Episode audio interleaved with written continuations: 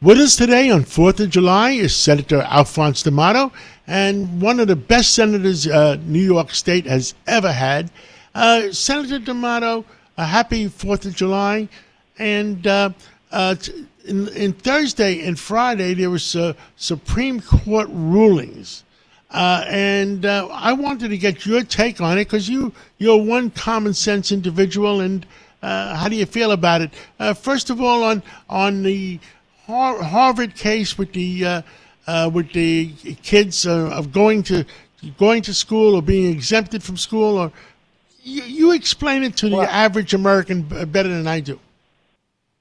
Well, let me say this to you. What the court did is it ruled uh, that schools like Harvard had a very discriminatory program, so that students were not being admitted on the basis of their ability.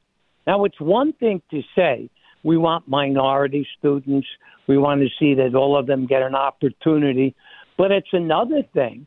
Uh, for example, if you were Asian and and you were way at the top, you you had a, a perfect scores. Um, many of them were not getting in, um, and you had others who had scores who were much, much lower who were getting in, who were minorities. Well, we want to give minorities an opportunity, but you don't do it at the expense of other minorities, and you don't do it at the expense of other students who are doing well, and and and just drop out.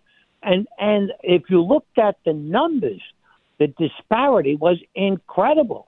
You had Asian students who were doing so fantastically well and other minority students. And guess what? More other minority students were getting in than the Asian students who were superior in, in terms of their scores. Now, America is about giving people an opportunity, but it's not about discriminating against people because they're white, because they're Asian, or because of their color.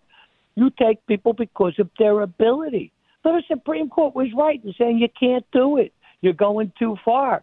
It's one thing to have a program where you allow a certain percentage of minorities in, but it's another thing when you absolutely have a program that is tilted so badly that you have a two to one ratio of minorities who are way below academically getting in over other minorities like the Asian community. The Asians were the ones who really brought this case. So the Supreme Court did the right thing. He said, no, you're going to do it on the basis of people's ability. You just cannot say, well, because you're a minority, we're going to let you come in, notwithstanding that your grades are way below. And and that's what they did there.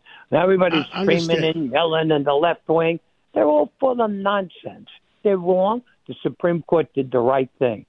I think we want people on the basis of their ability and not on the basis of their background, their economic background, their their uh, cultural background, etc., but on the basis of their ability. That's what this country is about. Fairness. I agree with you. Fairness, and uh, you know, when I was going to, uh, uh, to to go to college, I worried about getting into school because uh, uh, my English was not as good as uh, uh, as other uh-huh. people because it was my second language. Uh, but yeah, Senator, yeah. also what happened on on Friday, it seems like uh, the Supreme Court uh, said it's not the president of the United States cannot say he's forgiving four hundred billion dollars oh. worth of of a student loans. It has to go normal course of business through the Congress. Well, and, and, what's a bigger all, problem? What's a bigger problem is he used that dialogue to get uh, 26 million students uh, the idea that he's going to do it for them. Yeah. And guess what? All politics.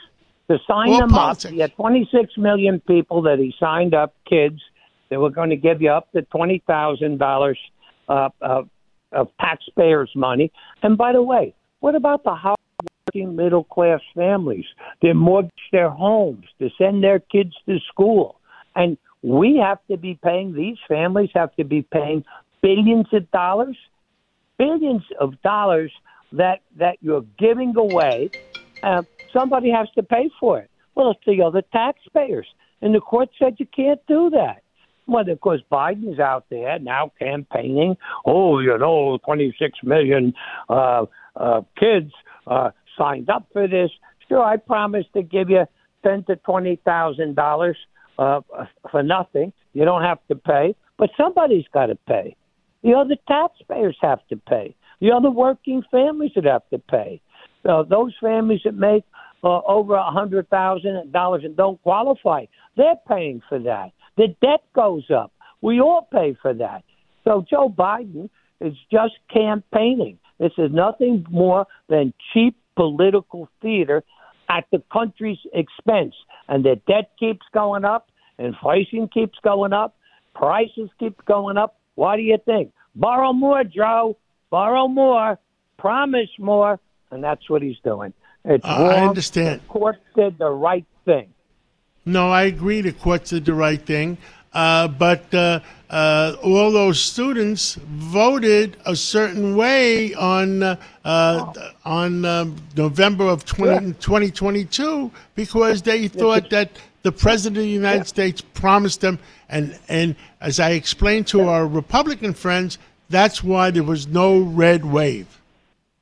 Well, that's one of the re- reasons there was no red wave. It's Joe and his nonsense about uh, giving hardworking people's mon- money away and buying votes uh, for himself, and and it's uh, understood. Uh, Senator Al D'Amato, we, I got to go. Uh, we we hope you have a great Sunday and and a great uh, uh, Fourth of July weekend, and we'll catch up real soon. Look forward to it, John. Thank you. Thank you.